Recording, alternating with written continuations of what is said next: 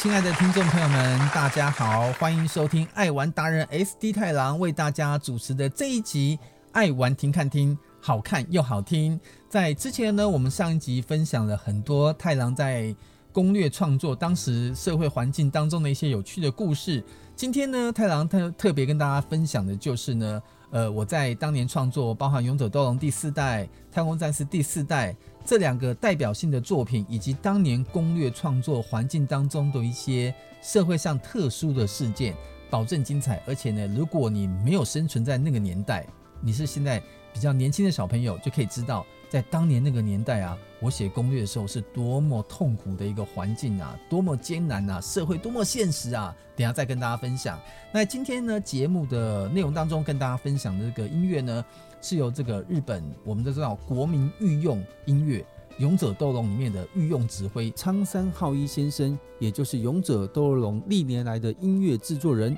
为大家带来演奏的这首《勇者斗龙精选集》当中。的其中第一张专辑里面的歌曲，那《勇者斗龙》有些音乐，它虽然每一代的这个序曲都是一样的，但是它的有些序曲的创作方式，或是某一些音符的音节，还是会做一些些微的调整。这一次的这个序曲呢，等一下为大家介绍的，它就是呢在《勇者斗龙》的第七代当中的序曲，希望大家能够来听听看，这一次的序曲跟其他有什么不一样的地方。而这一代的作品呢，现在也有改成中文版的手游，在手机上也可以玩哦。太郎当年其实呢没有机会体验，还是在这个手机上把这个七代给玩到破关的，所以希望大家一起来欣赏这首好听的一代所改编的序曲。我们等下稍后再回到爱玩听看听。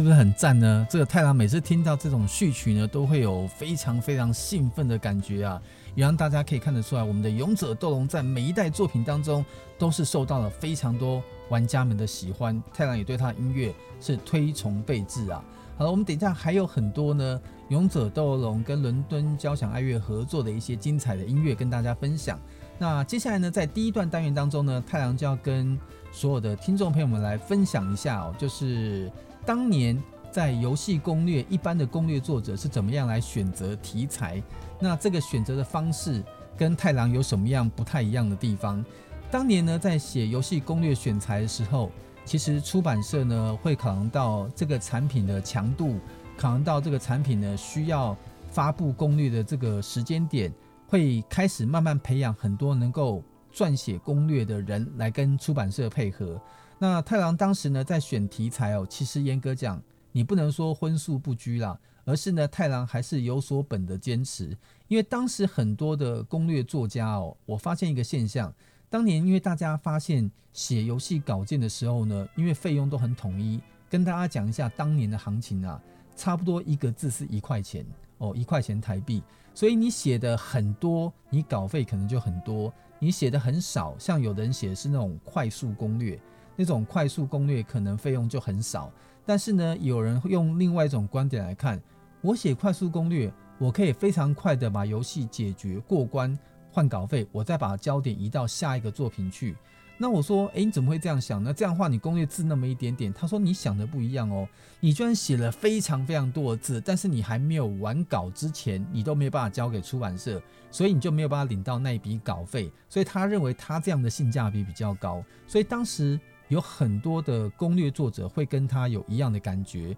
所以就开始赶流行，流行的一股就所谓的快速攻略的写法，喜欢用这种方式来写攻略。那后来呢？太郎也是觉得说啊，这种风格要不要试试看？结果才试不到一两个章节，我就受不了。我觉得说，既然像之前节目中我所提到的，我希望写游戏的攻略要有灵魂，就是要把游戏创作的开发小组的作者，他可能透过这个游戏想要表达他的游戏理念，或者是游戏当中的一些故事，能够表达给玩家知道。我觉得这样写出来东西呢，才有刚刚说的有灵魂。所以我后来觉得，我还是不应该丢出这样的作品。那这样会把多年累积下来写攻略的时候呢，那种呃自己对自己的要求给放弃掉，我觉得是不可以的。后来我就不走这个套路，也严格讲，用这种创作去尝试性的写法，我也没有真的投稿出去，然后就就放弃了，还是写我那种游戏的攻略。但这样也造成了一个很有趣的机缘哦，就是。当年因为后来大家都想要写快速攻略，也有很多人呢也不太想写那种太复杂的游戏，所以他们一旦看到像 Square 啊 Enix 这种大型的公司的游戏，他们都会觉得这个肯定要花我很多时间，他们就会放弃。可是通常这些大的游戏哦，它对于玩家的注目度来说也是非常高。我反而那时候呢觉得，既然你们都不要写，那我要写。我写有两个很重要的原因，第一个。我觉得呢，当出版社有难的时候，他们当年呢选择我的作品来发表，这正是我呢展现出当年回馈感恩的心，我来帮出版社完成这种难难写游戏攻略的创作，这是其中一个重要的目的。第二个目的呢，就算是太郎当年年纪小的小小心机，人家说女生有美人心机，太郎也不能说我那时候小孩子是小人心机，我只能说是小孩心机。当年呢，太郎就在这种攻略创作的时候，会想到说，诶，当年在写游戏攻略最原始，我只是认为说，把攻略内容整理出来发表，让大家看了攻略之后，能够帮助你快速的玩游戏的时候呢，能够进入状况，也能够了解呃游戏的故事内容。但是呢，你却发现到在这种写的时候，你你会看到，呃，你除了写攻略之外，你还希望能够多一点点曝光的机会。所以刚刚讲发表杂志是一个很重要的机会。既然能发表杂志之后呢，还有一个潜在的原因，大家都开始写攻略的时候，出版社这个杂志上就会有很多的攻略作者。你如何在同中求异，让大家看到你呢？那时候太阳一点点小小的虚荣心就认为说，诶，我可以靠写这些大作的游戏，他们一定很有名，用这些大作游戏的知名度来带动我这个作者可能被呃玩家们的关注度。所以像后来呢，那时候。一些大型的游戏作品没有人写的时候，太郎就自告奋勇，一个是为了报恩，一个是希望借由大作游戏的知名度，也能够拉抬一下太郎在对这个事情上面呢，能够被其他玩家关注到的程度，所以才会衍生到后面一些代表性的作品，像是《勇者斗龙》的第四代，《太空战士》也就是《最终幻想》的第四代，乃至于后面《勇者斗龙》第五代这种决定性的殿堂级的游戏攻略，能够有。非常厉害的创作机会，这也是太阳觉得一个老天照顾我非常好的机缘。这也是可以用现在的角度来回看当年的社会哦。我觉得这个社会上现在呢，有人说啊，薪资很低，工作难找。其实讲真的，你如果都想做这个钱多事少离家近、位高权重责任轻这种工作，太难找了。我觉得每一个人呢，在呃找工作的过程当中，你还是要想想看。你愿意用怎么样的付出去唤起一个企业对你的信赖感觉？所以我觉得这样的一个精神，在我们那个年代，太阳是抱持着这种心态去努力工作的。我也觉得也应该可能是我这样的一个心态，所以呢，得到了一些些很好的机会，这也是太阳觉得非常幸运的原因。等一下呢，太阳就想针对刚刚我所说的这些当年让大家脍炙人口的一些创作，来跟大家分享一下出版社在撰稿的时候那些不为人知的小故事，希望大家会喜欢。等一下我们就来继续分享下去。接下来送给大家这首歌曲呢，也是勇者斗龙的音乐，是我们刚刚讲到伦敦爱乐交响乐团所演奏在勇者斗龙当中的第一代哦，在街边上的人们所听的音乐。这个音乐呢，会让你听得有非常悠闲的感觉。就仿佛唐阳在这个街道上面晒着日光，过着无忧无虑的日子，但是还不知道远方的危险可能就要来临。让我们来欣赏这首好听的歌曲，回到当年勇者斗龙最初的年代吧。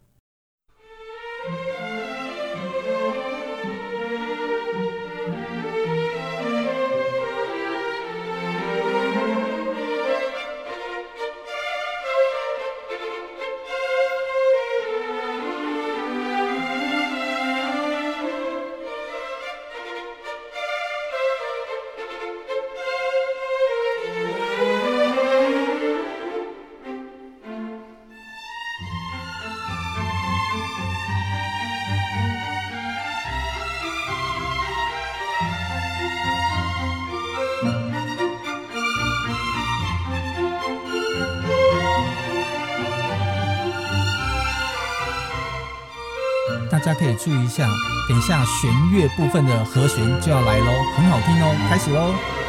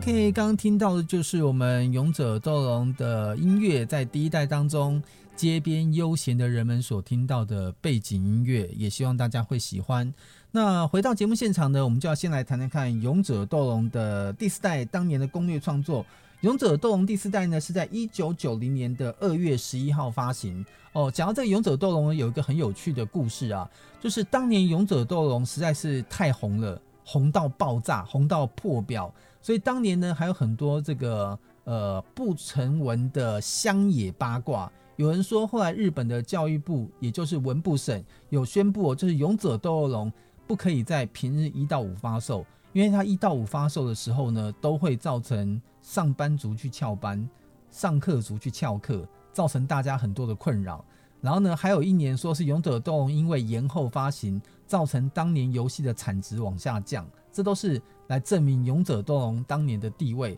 然后呢，也知道像《最终幻想》当初的制作人坂口博信，他也曾经表示过，就是他当年在后来创造这个 FF 相关系列的很长的一个年代当中呢，他最初的构想的确也是因为参考了《勇者斗龙》的一些理念所创意出来的。所以呢，我们《勇者斗龙》是当之无愧日本的国民 RPG。在当年呢，太郎因为写游戏攻略呢。得到很多机会的时候，太郎还记得没有错的话，应该是在电视游乐杂志还是报道的第三十八期。当年呢，就是要配合《勇者斗恶龙》第四代的发行，然后呢要写作攻略。那当时《勇者斗龙》第四代一个很大的特别之处，就是《勇者斗龙》呢，它的第一代到第三代是以洛特这个角色所衍生的故事来作为一个完整的章节。那从第四代到第五代到第六代。它其实是跟天空有关的一个框架所衍生出来的一些故事。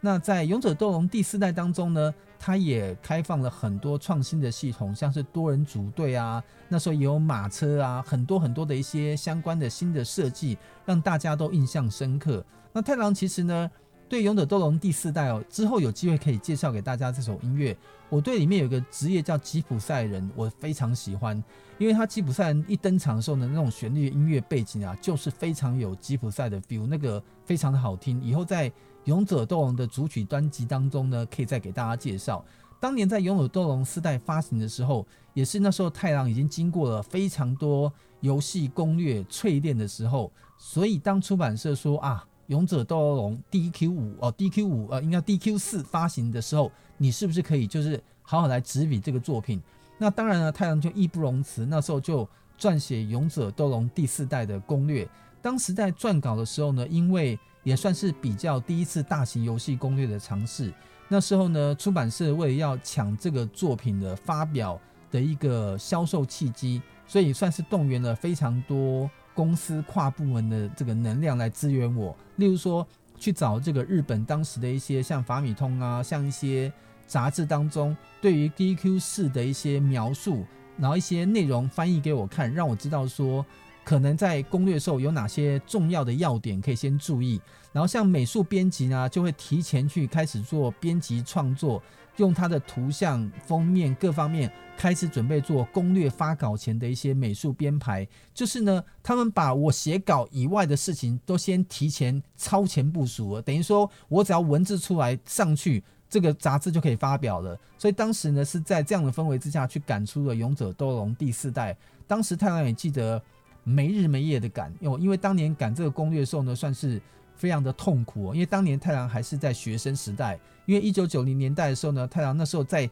在还是在高中的时代呢，去写这个攻略书，也是用很痛苦的方式，看着上次太郎跟大家分享的，偷偷摸摸在家里面用着黑白四寸的小荧幕，然后去写这个游戏攻略，所以呢，好不容易把 DQ 四的攻略完成之后交了稿，当年应该也算是一个划时代的记录，也就是说。台湾第一次历史上面呢，写出了《勇者斗龙》的本土自制的攻略的作者就是太郎，所以呢，太郎把它写出来之后呢，就会自然而然就会让当时所有的玩家们就会变得非常非常的关注，就是说哇，这个游戏攻略写得真的好。也就是说，太郎刚刚讲的小心机，就在那个时候呢，很多人因为透过了《勇者斗恶龙》的第四代的攻略，开始关注到太郎的作品。所以太郎呢，那时候被关注到了之后呢，也就会有像上次上集提到中后面被任天堂发掘的一些机会。所以看到这样攻略作品之后，我也把里面的一些从游戏的地图、游戏的攻略的内容、游戏的故事剧情、它的什么道具表啊、魔法表啊、很多东西等等的，太郎都把它做了很清楚的描述。而且里面有一个比较特别，就是。日本的原著的一些这个可能杂志发表的一些介绍的内容，它可能有提到一些部分的用途，比如说魔法啊、道具表，但太郎会在实际使用之后，把可能呃原始的厂商没有公布到的一些资讯，把它补上去。例如说，使用这个魔法，它会造成比如说全体攻击的效果，但是可能原厂就写到这边，我会特别再加上说，特别对兵系的敌人使用，它会特别的有效。所以呢，太郎在这种补遗的状况补上去之后，大家在作为游戏攻略时的参考，就会发现很有、很有、很有的这个操作时候呢，那种。很操作使用折魔法非常便捷的感觉，就不会容易使用出魔法还放错魔法。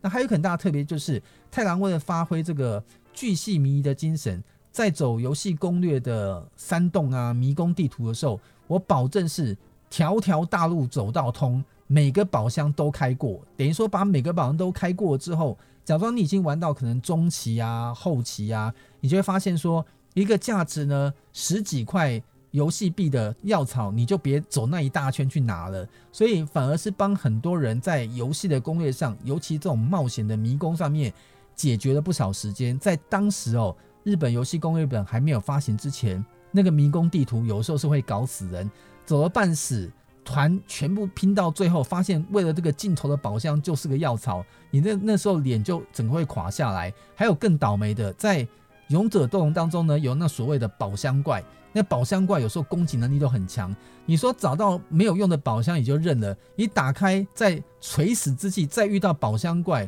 然后被全灭，哦，那真的是叫天天天不应，叫地地不灵啊！你应该这样讲哦。还好拥有斗龙第三代呢，哦，第四代开始有电磁记忆系统，不过你也如果是在之前就不幸灭亡的话，你的记录会回到你当时最后一次记录之前。那还是很惨呐、你想想看，你打了半死，打了一两个小时攻略迷宫，最后团全灭，回到最后一个记录点，你那也只有一种状况，内心想要砸主机，只是气势没有那么强，砸不下手，因为主机卡带要花钱买的，所以不敢这样砸。但是当时就很闷、啊，所以当时太阳这样的一个攻略做法，其实是我讲的比较夸张点，算是造福人群，大家少了很多冤枉路。也多了很多游戏上面玩起来的快感，这是太阳当时在写《勇者斗龙》第四代自己的一个高标准的要求，也对玩家们来说呢是一个全新的体验，来创造出第一个太郎在攻略生涯当中算是第一个真正的大型角色扮演游戏的攻略作品，就是我们的《勇者斗龙》第四代。也希望当年呢看过这部作品的朋友们也会非常喜欢。好了，我们接下来呢，我再为大家分享下一首歌曲呢，也是在。勇者斗龙当中的一首歌曲，第二代当中，你破关的时候，这个结尾所听到的音乐，它的音乐就叫做曲名叫做“这个道路是我的道路”，就是说这条冒险之路是我自己选择的意思，非常好听的一首音乐，我们来欣赏一下。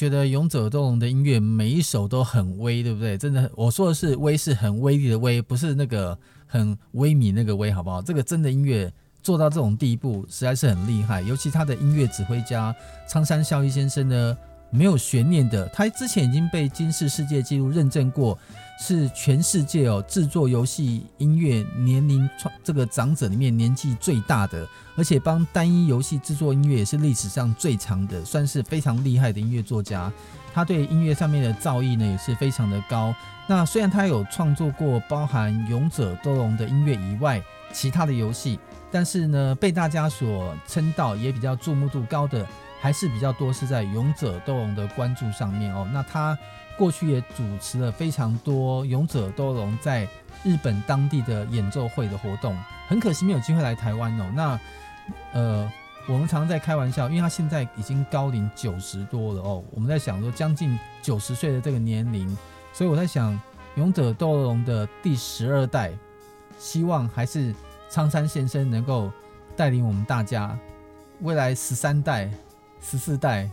我也是很希望啊。希望他长命百岁，为我们勇者斗龙的音乐做更多的贡献，好不好？好了，我们回到节目的现场呢，这段跟大家聊，就是有了勇者斗龙的这样一个攻略的成功经验之后呢，那时候就有非常多的玩家会跑到当时太郎打工的那家店，叫易华行，来看看写勇者斗龙四代的攻略作者是什么样的人。有时候进来的时候会小声这样说：“哎，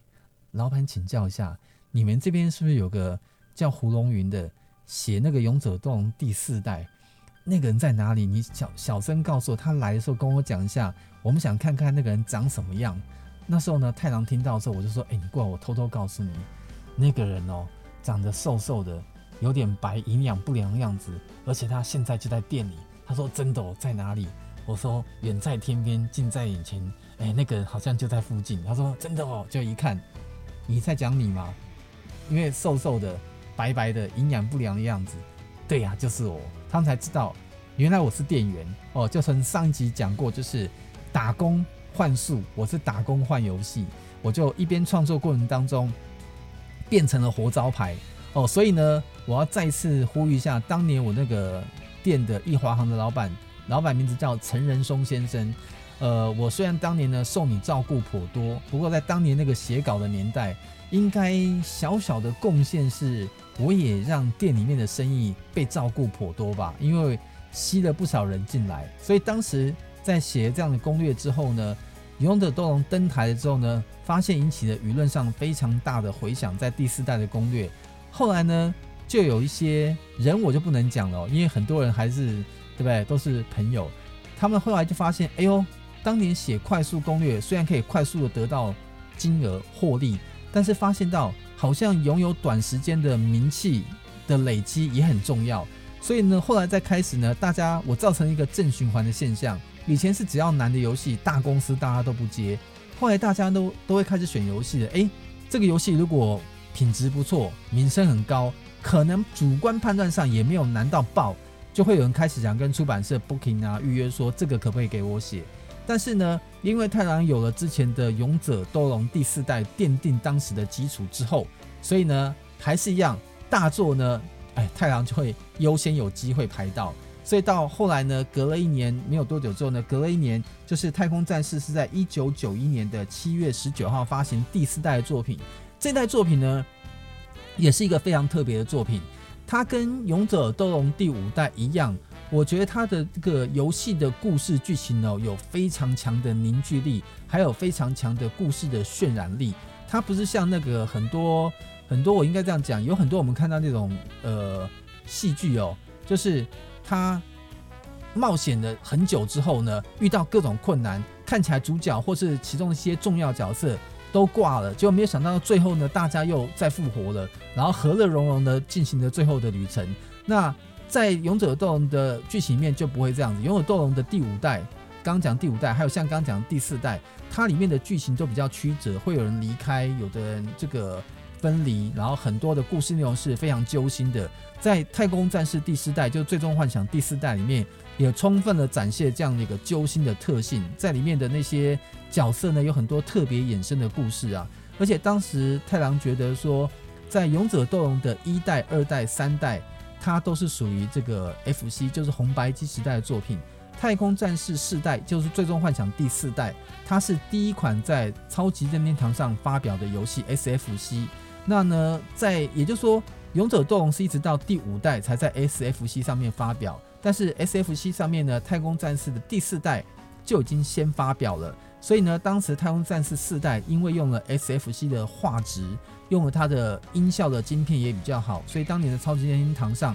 呃，太空战士最终幻想第四代应该算是一个招牌性的作品，所以一推出就大轰动。再加上它优美的音乐、硬体的机能的强化之下，让最终幻想四代呢受到了非常多玩家的追捧啊。所以在当时造成这个现象。同样的，在这个作品还没有推出之前，快要推出的时候，出版社又在开始选择作者的时候。这次呢，太郎机动性就很高，我就主动报名，因为我享受到了当年《勇者斗龙》第四代那时候书写出来在市场上受到关注的红利。我也觉得说，你要用更多的努力，用更多的表达方式去撰写攻略，来让玩家觉得会感动。所以我也觉得，哎，《勇者斗龙》跟这个 FF 它算是两个不同的基调的调性哦，因为性质还是有点点区隔。我自己会归类啊。我把《勇者斗龙》当做比较偏向东方的题材，毕竟有鸟山明啊，有苍香孝一啊，有这个绝景雄二这些比较东方的创作的理念。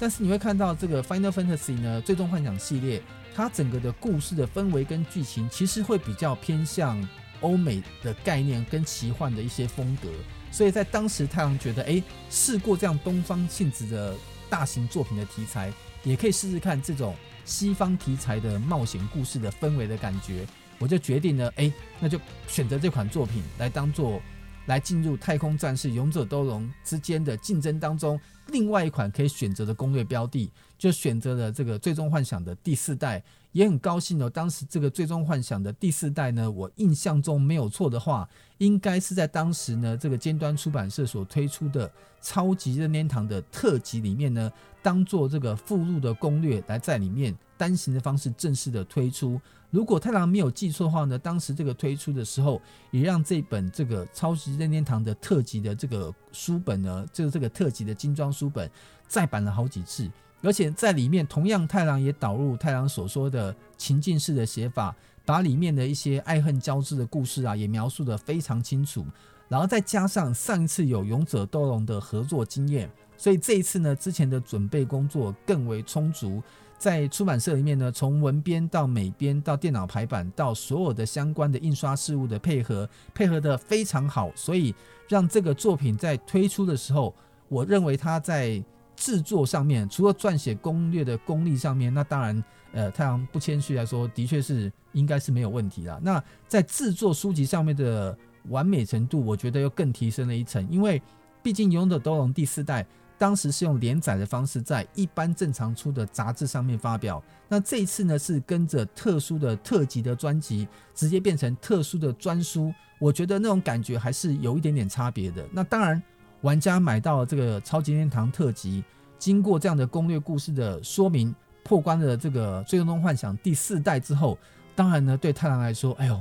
感觉又是不一样了。他就觉得说，哇，之前看过他的太空战士，哦，对，勇者斗龙，后来又看到他的最终幻想，这个人，这个疑东疑西，对，疑东疑西，疑古疑今，各种题材他写起来的感觉，就像是换了一个不同的人一样，一样可以写出这样的氛围。太郎也觉得那是对我写作功力的一个提升，我也觉得，呃，应该不谦虚的说，在当年这两个作品奠定了那时候写攻略的市场的一个标的之后，太郎算是搭着这样的便车，在当时呃游戏杂志的出版界写攻略这件事情，应该说太郎就已经算站稳了非常好的地位，这也可以延伸到后面呢，太郎能够争取到。在上一集节目尾声提到说，跟日本任天堂合作的一些机会，我觉得那也是非常难得的。所以还是要回到刚刚前面所讲的，呃，努力的人不一定会成功，但是呢，可能有成功，或者是可能有机会更好发展的人，过程当中他一定要努力过哦，不可能。饭是从天上掉下来给你吃，所以只要你有努力有付出，你就会带动一些自己的新的机会。这是太郎想要跟大家分享的。好，我们接下来呢，下一段要再跟他聊什么呢？在写《最终幻想四》的时候，发生了很有趣的事情哦。太郎有一些很有趣的经验可以跟大家来分享。我们等下稍后再回到现场来。接下来跟大家分享的音乐呢，我想我就选择刚刚没有放的这首音乐哦。这首音乐就是在《勇者斗龙》当中的第五代所选择的王宫的音乐，非常的好听。也希望大家会喜欢在《勇者斗龙》的第五代当中的王宫音乐，跟大家分享。等下再回到我们节目的现场。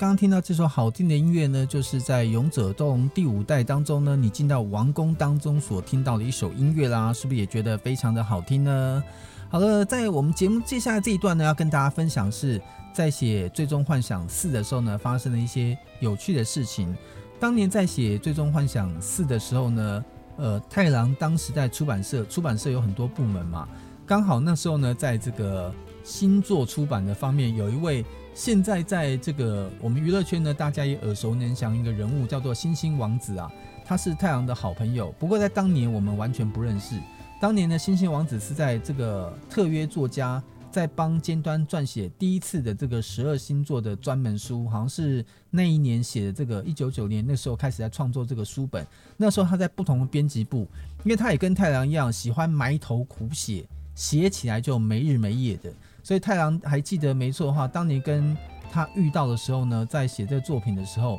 他刚好那时候我们的公司还在济南路比较小的时候，所以当当年呢，我记得没有错的话，好像是他有一天他没有跟大家讲他生日，然后呢，他想要说，因为他生日正好是隔天的白天，那天他刚好当作家，他不会进到公司里面来，他就去买了很多金沙巧克力，然后呢，我记得没错是四十三颗。那为什么会记得那么清楚呢？因为有发生一件事，他就把金沙巧克力呢，每一个办公桌的桌上都放上一颗，然后呢就跟他们讲说啊，生日就是因为明天不会来，请大家加个滴滴，我不知道发音对不对，请大家吃个甜甜，生日快乐这样子。所以他就在每个人的桌上都放了一颗金沙巧克力哦，我们没有置入哦，就金沙巧克力很好吃。可是当年太郎哦，那个年代，呃，写稿的时候呢，其实。对我来说，金沙巧克力算是高级品哦，因为平常也没有吃过。不瞒大家说，我在那个年代我真的没有吃过金沙巧克力，所以呢，它那个给人家的那种香滑诱惑实在是很棒。那咬下去的那种杏仁粒的感觉，哦，没有想到这么好吃。因为当年大家都下班，只剩下我跟他两个人，他就看到我的时候，本来想放我说，哎、你知道本人在，他就跟我讲说，哎、你好，呃，我是那个星星王子。那时候我就想说，一个好好的人，怎么会喜欢取动物的名字？星星王子。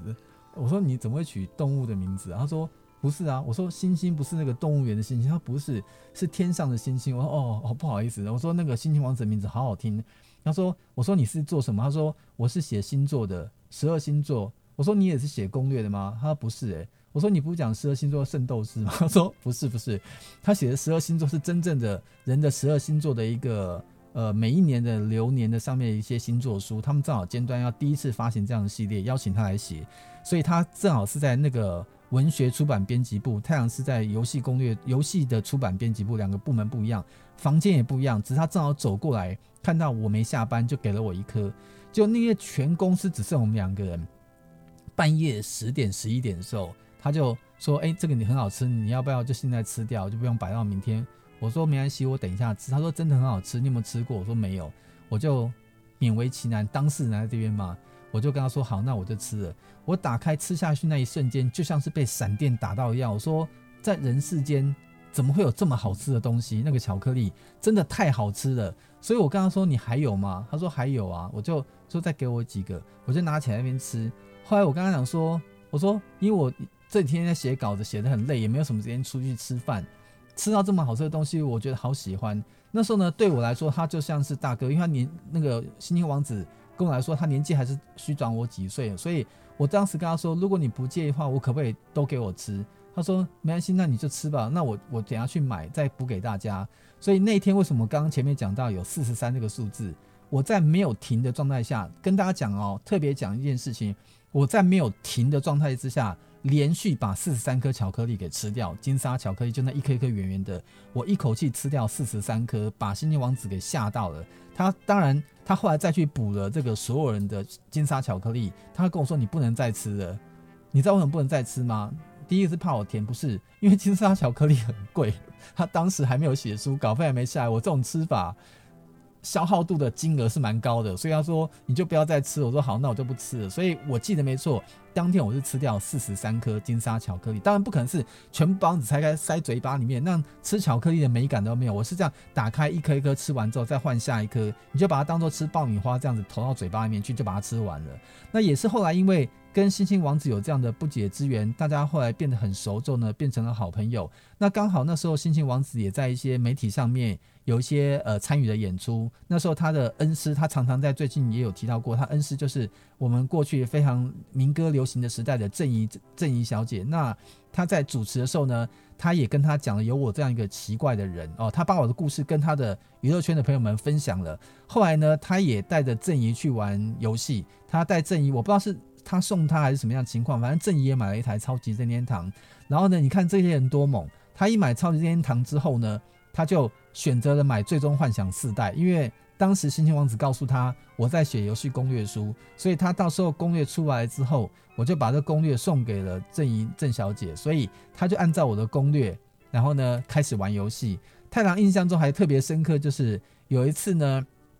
星星王子还跑到我的那个办公室说：“哎，那个你现在有没有空？”我说：“干嘛？”他说：“郑怡要跟你通电话。”他说他针对里面游戏有一些我讲到男女主角的那个事情哦。他想要跟我讨论一下，我想讨论什么东西啊？然后我就接了郑怡郑小姐的电话，她跟我聊的时候说：“哎、那个那个太郎，你刚刚在讲到的那个女主角跟那男主角之间这个桥段跟情况，我在游戏当中没有看到，他就只有那个画面啊黑下去，然后写点点点点点，画面就黑了，再来就早上了。那那你刚刚讲那段内容是要在哪里完成的啊？哦，原来是这件事啊。”那个郑小姐必须要告诉你哦，嗯，不用在意这件事情，没有这个桥段哈，没有这个桥段，那你为什么写这个桥段？我说我是以一个作者的身份在揣摩那个男女主角在见面的时候，他心里其实在想什么东西，所以基本上那是我自己想出来的，所以跟创作者没有关系。但我认为我想的、想表达的方式，应该就是创作者想表达给玩家的那种感觉，所以我就把它写出来。他就叹了一口气说：“哇塞。”你光这个桥段，你写了好几千字，你有必要这样来来回回描述两个人之间的纠葛吗？我说就是因为很纠葛嘛，所以我要把它讲得很清楚。正所谓男女之间的感情剪不断理还乱，所以要把它写清楚。你就不觉得这样比较好吗？所以后来那时候呢，我在跟郑怡郑小姐交谈的过程当中呢，如果没有听错的话，旁边还有个人，我不知道是她的她的男朋友或谁，直接跟她讲说：“你好了没有？我们要出门了。”那郑怡还回了他一句话说：“你不要再吵，我在跟人家讲攻略的东西，等我讲完之后你再出门。”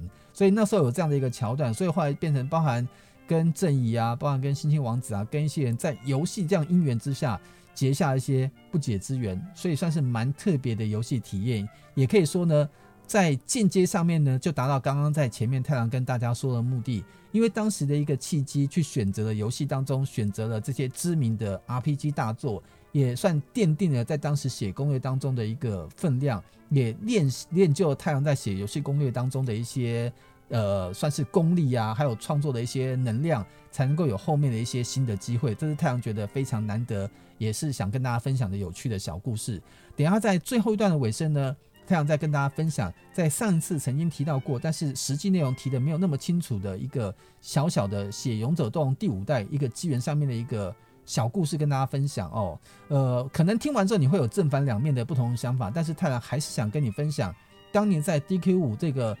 大家所谓的传世大作当中，大家的一些感觉。我们等下再跟大家分享一下。接下来给大家送上的好听的音乐呢，是在《勇者斗龙》第四代这个精选的交响乐专辑当中的第十四首的音乐，它是在空中哦。空中坐着这个飞毯魔毯所听到的音乐，它也是在《勇者斗龙》当中的，应该算是第六代里面所听到的音乐乐曲，也非常好听，是在第十四首。我们来欣赏一下，等下再回到我们节目的现场。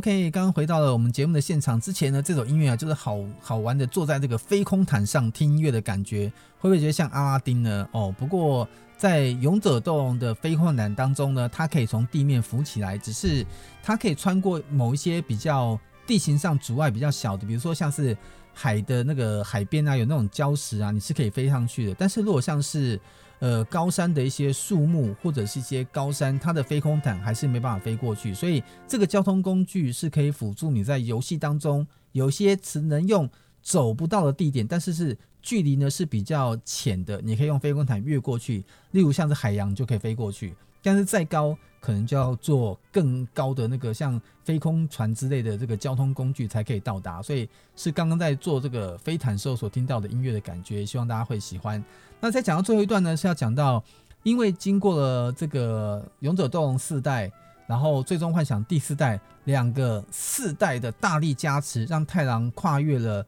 日本的两大 RPG 游戏，因为。其实，在日本有所谓的四大 RPG，除了《勇者斗龙》跟《最终幻想》之外，还有就是《女神转生》跟《辟邪除妖》Wizardry。不过，《女神转生》跟《辟邪除妖》，有的人还是把它归类这两个游戏的这个取向再寡众一点点，所以大家主流上还是会以《勇者斗龙》跟《最终幻想》为主。那这两款作品呢，因为有他们的加持之后，后来呢，隔了没有多久，也就是说在。后面的时候呢，我们勇者斗龙的第五代哦，勇者斗龙第五代又要发行的。那第五代发行的时候，这个时间点呢，其实应该算是勇者斗龙第一次哦，在超级任天堂上面推出游戏。那就是上次太郎所说的，因为太郎这些作品呢被出版社肯定，后来日本任天堂也看到了，就请台湾的任天堂公司在勇者斗龙第一次在超级任天堂上发表的时候，去找出这个作者来。为《勇者斗龙》第五代去撰写攻略书，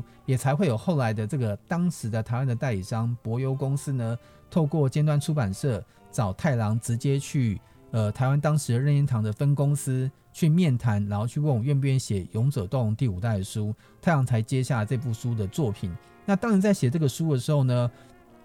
太郎算算这个时间哦，太郎就是快要当兵了，就跟上一集节目当中很快速带到一样，所以当时曾经出版社的这个。呃，黄振龙就是现在的那个尖端出版社的黄振龙执行长，有问过我说，因为知道你快要当兵，那你们部门内有四个同事，你要不要考虑这次大家通力合作来协助你？那时候呢，我有说，因为我这个人写作的习惯，希望自己对读者负责，所以我希望用我自己的创作能量自己写，但是其他的同事呢，可以帮我在比照刚刚《勇者斗龙》或《最终幻想》这些作品当中的一些资料准备上，能够帮助我。我觉得那就已经是非常棒的事情了，所以当时就有这样的分工，我就把这样的时间表定好之后呢，那时候算算看到当兵应该差不多有可能有两个月或是不到的时间，我就开始疯狂似的写。那时候写稿的时候呢，我也跟家里讲过，原则上我会住在出版社，所以当时出版社帮我准备的环境不错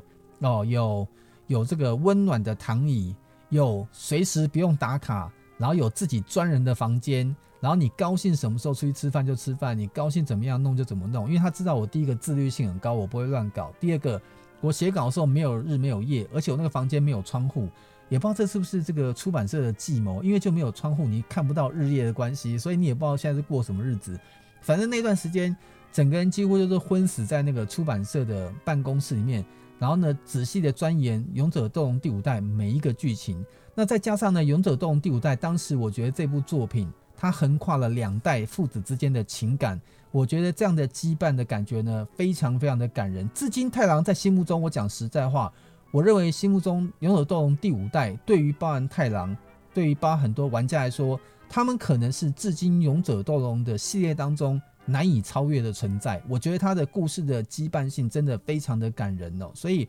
当年在写这部作品的时候，我们就决定呢，用一个很很仪式、很郑重的方式来做这次的作品，所以我们才推出了《勇者斗恶龙》的百年大典。然后百年大典分成上下两篇，上的那一集呢，就是针对《勇者斗龙》的一代到四代到五代的一些历史啊、一些重要事情啊，还有五代的一些这个算是。抢先的一些内容的曝光，先制作完成之后呢，这本书是先发表先走的。之后《勇者斗龙》第五代出来之后呢，我们再把第五代呢这个书拿的里面的内容是以《勇者斗龙》第五代的攻略为主题，然后来写。当时在写这个。杂志的时候呢，我们哦应该算特别的特殊啊，这是太阳第一次呢是以专书厚厚的专书的形式来印制的攻略本，所以当时呢有个创意就是《勇者斗龙》第四呃第五代的上本跟下本，它的封面黑色的，它是一把有烫银的那个洛特之剑，你把它这个封面组合在一起，它就是一把完整的洛特银色的洛特之剑，非常非常的特别哦，所以呢这本书那时候在创作的时候呢，我也觉得非常的感动，甚至在。之前 ACG 爱玩咖，我们曾经在这个 FB 上的节目发表的时候，有放出了当年太郎这本撰写攻略的一些实况影片，太郎一句话都没有讲，就是翻翻这个书的内容，看看当时的攻略是专书是什么样的感觉。这本《勇者斗龙》第五代的书，在当时这样一个短短太阳印象中应该就一分多钟的影片吧，也吸引了三万多人去观看哦，也是有上百则的留言，看出来大家也都对这个书很激动。那当年太阳在写这个书的时候呢，到呃快要当兵的前一个月，太阳真的收到兵单了。但是太阳什么人都没有讲，因为我觉得，如果这时候我把兵单的事情告诉家里面的人，然后呢，告诉出版社，肯定会有很多变数。例如出版社会觉得啊，你不要那么辛苦，是不是就回去休息了？然后呢，人家帮你完成。告诉我爸妈的话呢，肯定打死叫我跟我正常上下班，跟我回来，你就要当兵了，干嘛在搞得这个样子？所以我就瞒着这个事情没有说，然后呃，花更多的时间，花更多的精力。那时候几乎是呃。很多时候是没有饭吃的，因为实在是不想浪费吃饭的时间，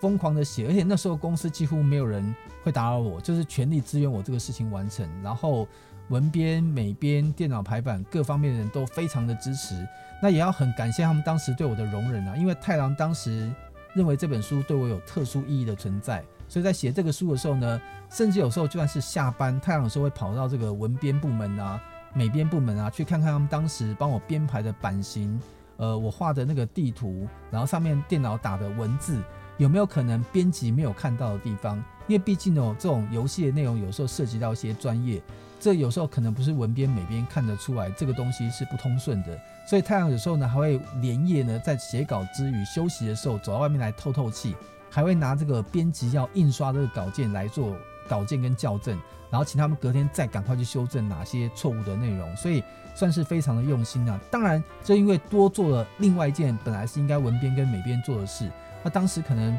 有些文美编也有跟出版社的主管们反映啊，他们有时候不太高兴哦，因为呃有些人毕竟可能那时候学历也好，然后各方面也高，觉得这个有点像是不太尊重人家的感觉。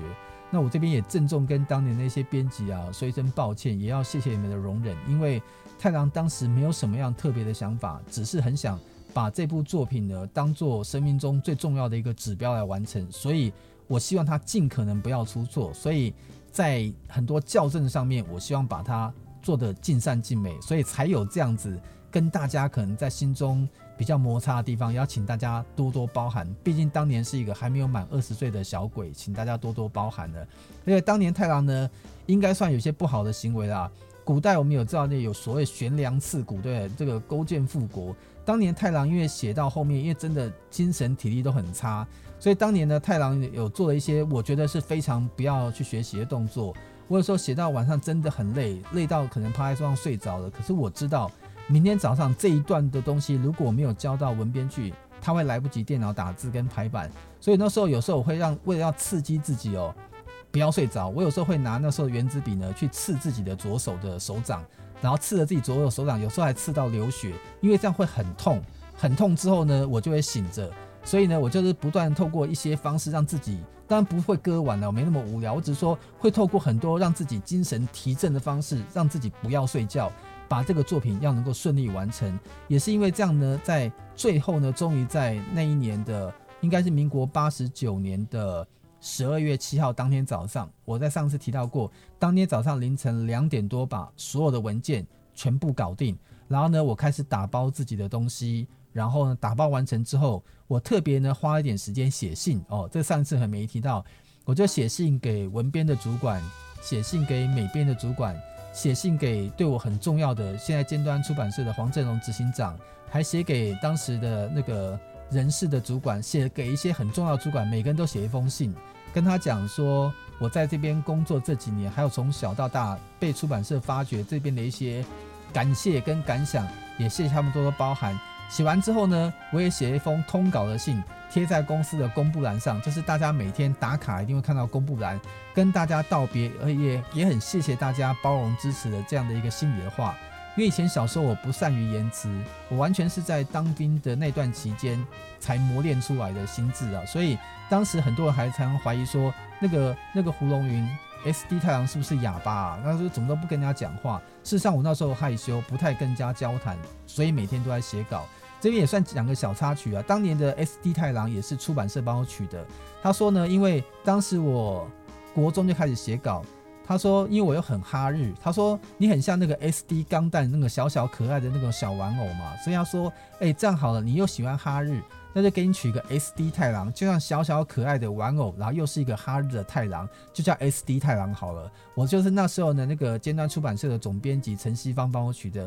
我就一直用这个 SD 太郎的名字用到现在。所以呢，在当年写完了《勇者斗龙》第五代书的时候，我还特别把之前一个月我就知道我要当兵，偷偷请我弟弟，因为我弟弟美工很强啊，偷偷请我弟弟呢帮太郎画了一个。美丽的图样，就是当年太郎抽到的是宪兵，所以画一个呢 SD 钢弹的造型的太郎，然后呢穿着宪兵的衣服的一个素描画，放在我最后一篇的结尾当中，我也写给了玩家一封信，然后把这个信跟着这个图样一起附上去，让所有的玩家知道说，哎，你们看完这个书的同时，太郎人已经去当兵去了。所以当年就完成这所有作品之后呢，回到家里面，那时候呢忘了带钥匙，因为一个月没有回家，有时候钥匙就比较不带出来。回到了家了之后呢，我就按门铃叫妈妈帮忙开门，因为太郎的爸爸呢那时候是高级的警官，常常不在家里。然后妈妈开门就说：“哎呦，你怎么会半夜回来不带钥匙？”我说：“因为我忘了带。”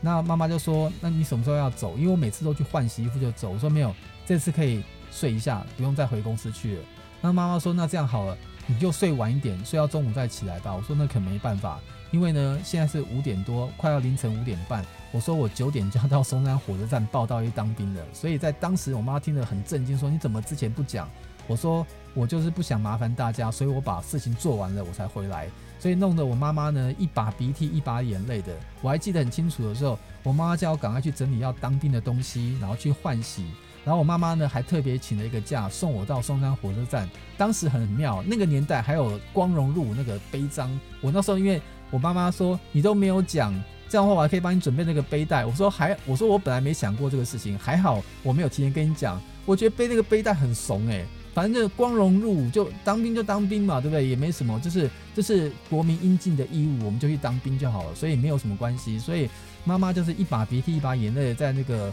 松山车站的月台送我去报到，然后跟他挥别，然后上上火车，然后就到就到那个宪兵宪训中心去当兵去了。这是当年太郎当兵的一个故事。不过后来也是因为这样的一个机缘，让尖端出版社后来隔天上班的时候呢，看到太郎留的那些作品，他们很感动。后来呢，太郎当兵的呃第一个礼拜开始。包含那个黄志龙执行长，包含一些重要的朋友们都会来部队看太郎，也跟太郎顺便讲了攻略的制作进度。后来终于呢如期的发表，也就是说太郎的书发表的时候，太郎人是在当兵的，但是也很荣幸在当兵之前完成了这项对太郎来说很重要的历史性的工作，那也让他后面有机会被大家呢能够发言支持，说很感谢当时太郎写的这个作品，让他们在那个年代。了解到《勇者斗龙》第五代那种感人的父子情结，太郎也非常荣幸的能够把这样的情感传递给大家。那我也讲啊，现在科技那么发达，网络也很发达了。现在网际网络年代哦，我真心觉得哦，攻略这样的纸本性的东西已经很难成为是刚需了。所以太郎也觉得，当年那个年代，因为环境使然的关系，太郎有一个创作的环境来写出很好的作品。在同时期呢，也有很多很多的攻略作者雨后春笋的诞生。只可惜呢，因为现在的这个环境使然的关系，这样的文化呢，真的就已经不多见了。台湾的电玩游戏杂志呢，以家用电视游戏来说，也几乎快要灭绝了。这是时代的眼泪吧？但是我也觉得，那也可以看待的是时代的进步。只是我想说，现在可能很多呃看到太阳节目的朋友们。可能很难理解当年那个年代是那样的一个攻略的环境。我也希望借由这一集的爱玩停看听，跟大家分享一下当年你所不知道的那些大小事。也希望大家会喜欢。在今天呢，爱玩停看听，太郎跟大家分享这么多的内容。我们在下集呢，还会从这个数人变游戏达人之路当中，还会有当时时空环境之下的更多的一些冒险。也希望跟大家一起分享当时的心境。希望呢，生存在那个年代的听众朋友们，你们能够听得很开心。不在那个年代的朋友们呢，你听了之后也会觉得哇，真的是一个很难得的体验，让大家呢都能够得到你们心里想找到的那些东西。在今天节目尾声呢，给大家送上这个好听的音乐，就是我们刚刚讲过这个飞空毯呢，只能飞低的地方，但是飞空的热气球呢就可以飞很远喽。在这次呢，要送给大家是在勇者斗龙交响曲当中的第六首的音乐。这首音乐呢，也是在空中飞行的感觉，让大家欣赏一下。我们下次爱玩停看听的见面的时候，继续再跟大家分享更多有趣的情报。大家再见喽